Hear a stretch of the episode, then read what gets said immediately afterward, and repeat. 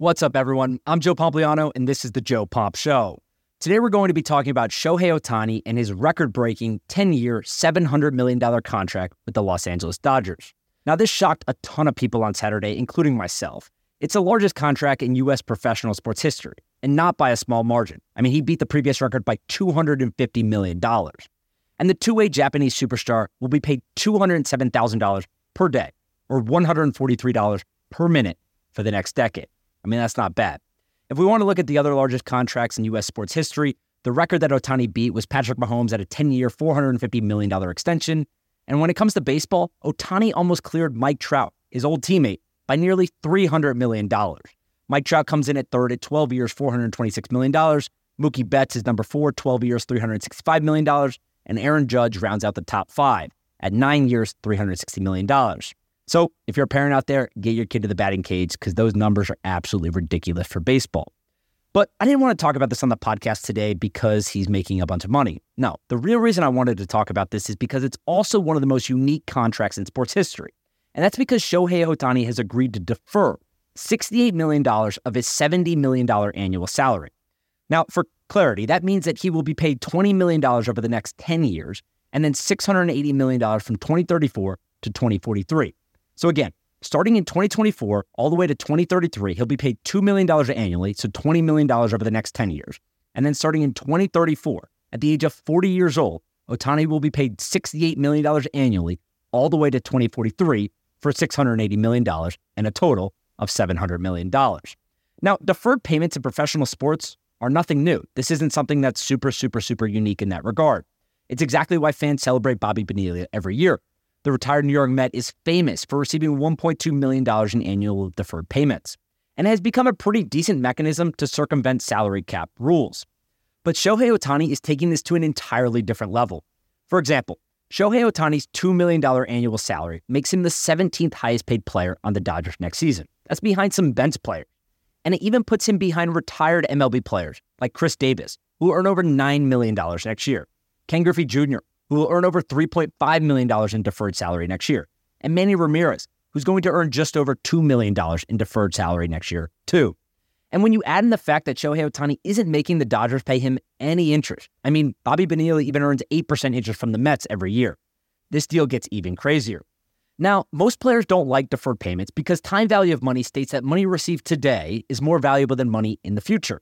This is due to a variety of factors, but the most important ones are things like inflation, the ability to invest and grow that capital today, and even things like counterparty risk. I mean, I don't think anyone is expecting the Dodgers to go out of business in the next 20 years, but counterparty risk, the ability for that person to pay you in the future, is a real thing.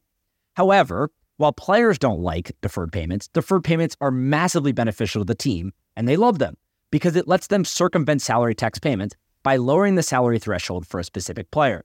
Now, this is usually done on a small scale, a couple million dollars there, a couple million dollars here. But since Major League Baseball CBA specifically states, and I'm quoting here, there shall be no limitations on either the amount of deferred compensation or the percentage of total compensation attributable to deferred compensation. This is 100% legal what the Dodgers is doing. So, by accepting just a $2 million salary from the Dodgers, Ohtani is theoretically opening the door for the team to add a few other championship caliber players. That's probably why you've seen people online saying that he's a team player and he just wants to win. Now, Ohtani is able to do this because of one specific reason. He makes drastically more than any other Major League Baseball player when it comes to annual endorsement income. Forbes said he made $40 million last year from endorsements, compared to someone like Bryce Harper or Aaron Judge, who maybe makes 5 million or $6 million annually. That number for Ohtani should also increase this year with the Dodgers, with many people saying he could make over $50 million in endorsement income. But still, I think there are probably several other factors at play here. First off, one of the things I'm shocked no one else is really talking about is whether Ohtani was ever actually worth $700 million. There's rumors that he offered deferred payments to many other teams, which obviously reduces the true value of this deal from 700 million to probably somewhere around 460 million, according to Major League Baseball. Now, don't get me wrong, Shohei Ohtani is a great player. He's a unicorn, MVP level candidate as both a pitcher and a hitter. But many MLB executives pegged his value around $500 million, and that was before his elbow surgery this offseason. Ohtani also had Tommy John surgery in 2018, and it's unknown how much longer he's going to be able to pitch at this level. And the previous MLB contract record was Mike Trout's. It was significantly lower at 12 years, $426 million. So not only is that more years and it lowers the average annual value of his contract, But the fact that Ohtani was almost $300 million higher than the previous record is a little bit surprising, and the fact that the deferred payments are so much heavier and it brings the true value of the deal down to 460 million makes much more sense in my mind. Secondly, Ohtani is set to receive his deferred payments over a 10-year period. Maybe this is just a coincidence, but tax law specifically stipulates that if you take your deferred compensation payments over a 10-year period or more, those payments will be taxed in the state where you reside then, rather than in the state where you earn the compensation. This is important because it could possibly reduce your state income taxes if you were to move. So while Major League Baseball is reportedly assigning a $460 million value to the deal, that would still be the biggest contract in U.S. professional sports history by a slim margin. There is a chance that Ohtani could avoid a hefty tax bill by moving. For context, Bobby Bonilla avoided New York state income taxes by moving to Florida. And given California's 13.3% state income tax rate, Ohtani would save about $90 million on the deferred payments by moving to a state with no income taxes after retirement.